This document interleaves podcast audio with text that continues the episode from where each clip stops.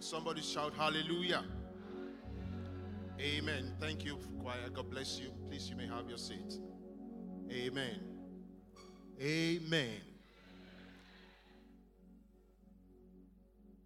I thank God for the opportunity I have to share God's word this morning, this day. And I'm trusting God that God is going to bless us, is going to lift us up, and is going to make us whole. In the name of Jesus. I thought I was going to hear an amen. Thank you. God bless you. Let's pray. Father God in heaven, we thank you the opportunity we have to be in your presence together, to listen to your word, to have interaction with your spirit. We thank you, Father God in heaven, because we know that the entrance of your word gives light and brings understanding to the simple. Lord, we ask for these two things today light and understanding in the name of Jesus Christ. Because we know that when we have understanding, we can build and we can equip. Thank you, Father, because you have answered. We pray in Jesus' mighty name. And the people of God say, Amen. Hallelujah. I have a very short time to share with us this morning. Um, where we are going is actually what I want to pass across to us is actually not um, complicated at all. It's not complicated at all. But we may have to do some, um, you know, just to, for the sake of understanding, you know, go out of the, uh, the main theme.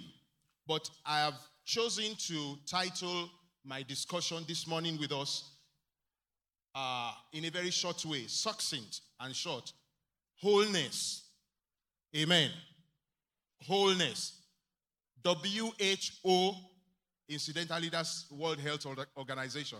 But W H O, then ness. Wholeness. W H O L E N E S S. Wholeness. And um, incidentally, today is a medical Sunday. And we thank God for what God has used our brother and our doctor to pass across to us. You know, while I was sitting down there listening to him, I was thinking to myself, with what this man has given to us, I am tempted to ask him uh, to please just give us a certificate, every one of us, an MBBS, if it is possible.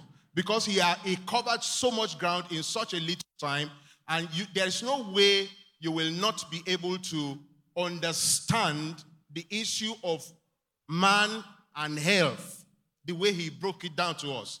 And uh, he did a fantastic job. God bless you, sir. In Jesus' name. He did a very, very good job. But you see, when we are talking of wholeness, what do we mean? What are we talking about when you talk of wholeness? It means that something is missing.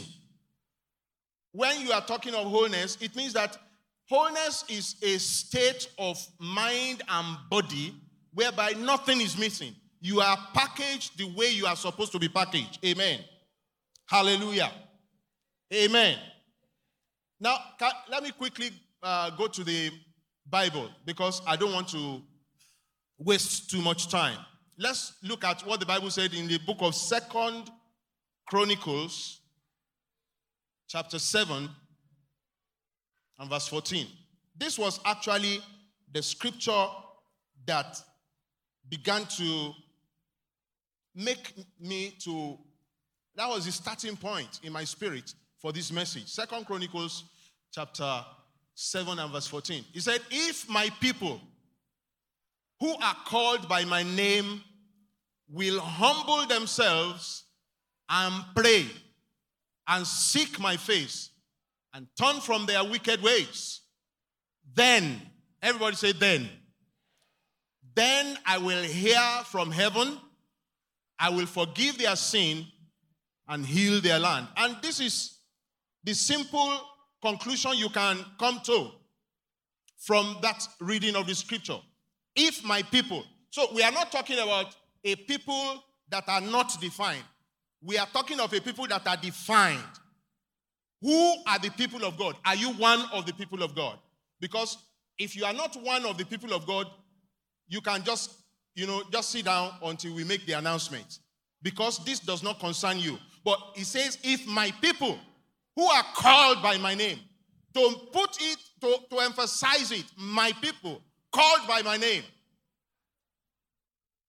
The people of God, the Bible says here, or it, you know, it's you can assume from this uh, this sentence that there is a problem. That is the reason for Second Corinthians 7:14. There is a problem, and God is the solution for every problem. God gives solution to every problem.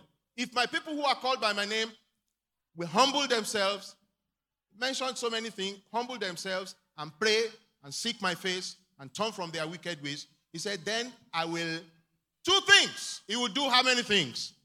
Two things. He will forgive the sin and he will heal the land. So there is a connection. This is where we are going. There's a connection between sin and sickness. Hallelujah. There is a connection between the need for healing. You don't need healing when you are okay. You don't need healing. You don't need to go to the hospital if there's nothing wrong with you physically. Even when they run all the tests and there is nothing wrong with you, what do you want the doctor to do? Jesus said in the book of Luke, chapter 5, verse 30 31, he said, I have not come for those who are whole, I have come for those who are sick. He said, a, a, a, Jesus answered and said unto them, They that are whole need not a physician, but they that are sick. All the doctors will be out of job if all of us are okay. Hello? Dr. Rewale will need to close down Shiloh Medical Center because everybody is okay. But listen to me. Just like Jesus said, He said, You will always have the poor with you. Hello? Have you come across that in the Bible before? He said, The poor you will always have with you. There will always be somebody who is poor, who needs economic advantage given to them in one way or the other. Somebody will always be poor. Likewise, somebody will always be sick. That is the reason why Jesus said, I have not come because of those who are whole. Somebody will always be sick. And the need for healing will always be there. Look at what the Bible said concerning Jesus. Jesus, the Bible said, he said, For his name shall be called Jesus, for he will save his people from what? From their sins. So sin will always be there, and as long as sin is there, sickness is around the corner. Hallelujah. If you check all the things that the doctor spoke to us about, he kept on something kept on recurring. A word kept on recurring. Lifestyle, lifestyle, lifestyle. If you check many of the issues we have with lifestyle, sin is somewhere there. Sin is always somewhere around the corner. Sin is always an underlying factor. There is a link between what how you live your life and the state of your health. But remember, Jesus said, I didn't I didn't come to condemn the world. I came to do what? I came to save the world. So when we are talking of sin, Please rest assured, I didn't come here to come and condemn. Hello. Don't be afraid of that. That is not the reason why I came. That is not the reason for church. Church is not a place where you are judged and condemned and vilified and told how, how useless you are. No. In fact, many of us that you are seeing, not many, all of us, who stand to minister the word of God are sinners at a point in time. who needed the salvation that Jesus brings. Every one of us. Every one of us had at one time or the other the sickness, the disease causing factor called sin. But look at what the Bible said in that passage of scripture. Second Chronicles chapter uh, 7 verse 14 again. If you need to have freedom from sin, there is a way to go about it. There are things that the scriptures prescribe. I want to go very quickly to another scripture aside from Second Chronicles 17 and uh, 7 verse 14. All right? There's a link between uh, sickness and, and uh, sin. John chapter 9, verse 1. The Bible makes us to know of the story of a man that was born blind. Hello? How many of us know the story? And Jesus passed by the way and saw a man that was born that was blind from birth. And the disciples asked a question, very intelligent, salient question, but a question that was born out of experience. A question that everybody knows that you, there's no way you can have this kind of problem if there is no sin somewhere. So they asked that question. They, and the disciple asked him and said, Master, who this is? So it's not a question of whether there is sin. There is sin somewhere. But who? At whose doorstep are we going to lay the sin? Notice that Jesus did not dispute them. He didn't argue with them. He didn't say, ah, no, it's not, it's not a sin does not cause sickness. Which means sin causes sickness. Sin causes sickness. I was studying a, a, a part of scripture one at, at a point in time uh, where the Bible talked about um, one check, I mean, one, one measure of fine flour will be one shekel, and two measures of barley will be one shekel as well at the gate of Samaria. If you read that passage a little backwards, you will notice that people were already cannibalizing one another. They were already eating one another. People were eating each other's baby because a woman told the king, told the king, he said, King, We agreed between us that we will eat our babies. And we, we brought my own baby to be eaten. We ate my baby. And this woman does not want to leave her own baby to be eaten. Come and judge this case. That was when the king realized that there was trouble at the doorstep. The land at that time is just like Nigeria of today. The kings, the privileges, the privileged people are immune from what the people are feeling. The, the king didn't know. So, and the Bible went on to make us to know further that they, they said they were buying the head of an ass for a particular amount of money, of silver. What were they doing with the head of an ass? To cook it, to eat it. In the Levitical priesthood, in the laws of Moses, an ass is an unclean animal to eat. What were they doing? There was no food, there was famine. And what was the reason? Sin. It was sin that brought serious famine to the land. There's serious famine in Nigeria. We all know what is going on. But at the root of it all is sin. There's no way we can dive, we can divide between sin and what we are going through in Nigeria. Sin is at the root of it. And it may be a national sin, it may also be individual, personal. We need to deal with it. If we are going to talk to God about being whole, if we are talk, going to talk to God about healing, if you don't deal with the issue of sin, you are just rubbing the problem on the head. And I'm not talking of physical uh, healing alone, physical wholeness alone. We are talking also of healing of your finances. We are talking of so many things. If sin is there, the Bible said a little leaven leavens the whole lump. A little leaven leavens the So we need to deal with sin. Uh, that is where I'm going. Now, I want to Go to Luke chapter 5. Luke chapter 5. My time is going, and I have one or two things that I want to say before I take my seat. Luke chapter 5, uh, verse 20. Verse 20 of Luke chapter 5. The, the, the story is told of a man that was sick of, that was sick of the palsy. I'm still trying to get across to us that sin has something to do with sickness. And sickness has something to do with sin. They, are, they, they go hand in hand. The man was said to be sick with palsy, and Jesus was in town in Capernaum. And the Bible said, you know, I'm paraphrasing now, his friends were carrying him. When you, when you are sick with palsy, that is something paralytic, something that doesn't allow you to use your, your limbs.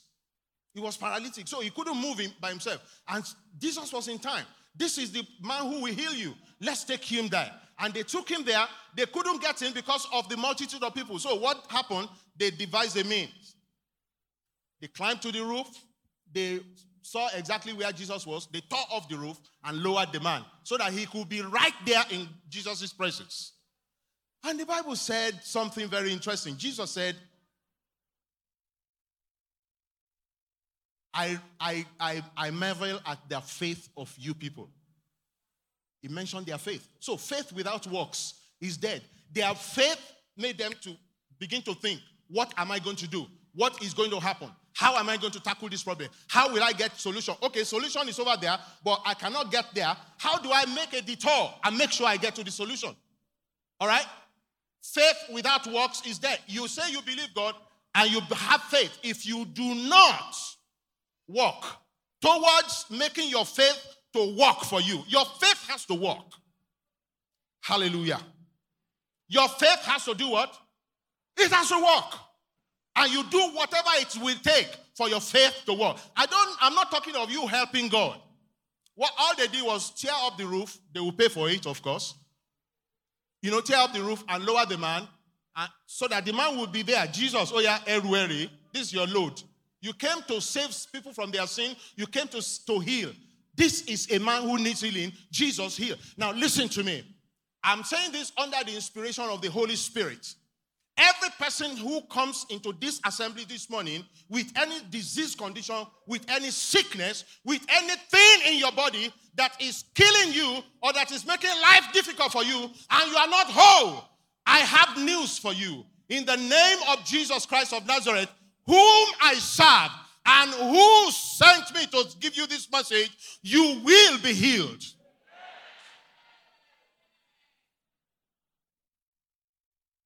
Jesus said, Oh, I, admire your, your faith. Told them. And the next thing that Jesus said in verse 20, and when Jesus saw their faith, he saw their faith, he saw their faith. Where is your faith this morning? Are you here without faith? Or are you here believing that I have come to the house of the Lord and the Lord is going to heal me? Are you here with faith? He saw their faith. And he said unto him, Man, thy sins are forgiven thee. Listen to me. He attacked the problem from the root. Any other thing he, he said or did to that man outside of his sins being forgiven was going to be a palliative. It was not going to help the matter. The man would have gone and he will have gone with his sins and he will have gone with his sickness. He attacked the roots before he attacked the symptoms. Many times we attack the symptoms, we leave the roots. And the thing festers. The, Thy sins are forgiven thee. And what was the next thing after he said that? He now spoke. Uh, forget about all the things that people were saying. Everybody will have an opinion. Everybody will say things according to their level of understanding. The Pharisees and the Sadducees, they were saying their own. Oh, how can he say that sin? It's only God that can forgive sin, and blah, blah, blah, blah. And Jesus gave them their answer. He gave them the answer. He said, It is easier for me to say, Man, take your bed and, go, and get up and go to your house. Which one is easier? Or for me to say, your sins are. For-. He said, but so that you will know. In the name of Jesus, I speak with boldness this morning so that you will know that there's a God of the word. You will be healed. So that you can know that there's still a God who is alive and who still has respect for his word. God still respects his word, though. Do you know that? God still has respect for his word. So that you will know. And after he had dealt with them, there were distractions. His focus was the man. He said, Son, hallelujah. Son, take up your bed and go home. Somebody will take up their bed and go home this morning. I say it with conviction, I say it with boldness, I say it with every bit of responsibility I have inside my heart that this word is true and you are going to be healed. In the name of Jesus. Take up your bed and go home. Dealt with the root first. And then de- dealt with whatever it was. There's a connection. There's a connection. Maybe you are right there listening to me, and there's something tell, speaking to you in your heart, reminding you of things you have done that are wrong. Maybe the Spirit of God is convicting you and telling you stuff, reminding you, and your heart is beating. And it is that's just an indication that there is something you need to do about what I'm saying. You need to do something about it. Must you come here and listen to God's word and, and be so close, so proximal to God's power. Where God's word is, God's power is there. The Bible says where the king, where the king's word is, when this king has spoken, he said, let it be done with speed. When the king speaks, it must be done with speed. God's power is here. You cannot come into this close contact with God's word and you go home the same way. Deal with whatever you need to deal with on a personal basis. Hallelujah. Hallelujah. But there's a caveat. There's a caveat. There's something we need to take note of. Look at what the Bible said. That same uh, passage of scripture. The Bible made us to know in Luke chapter 5, that's in Luke chapter 5. I have to rush now. He was talking to his disciples and he told them, As my Father has sent me, so have I sent you. As my Father sent me, I sent you. Whosoever sin you remit is remitted. Whosoever sin you retain is retained. He was talking to his disciples. So it is one of the things that it's one of the blessings that accompany the preaching of the word of God. It's one of the blessings that accompany the, the, the, the ministry of God's word.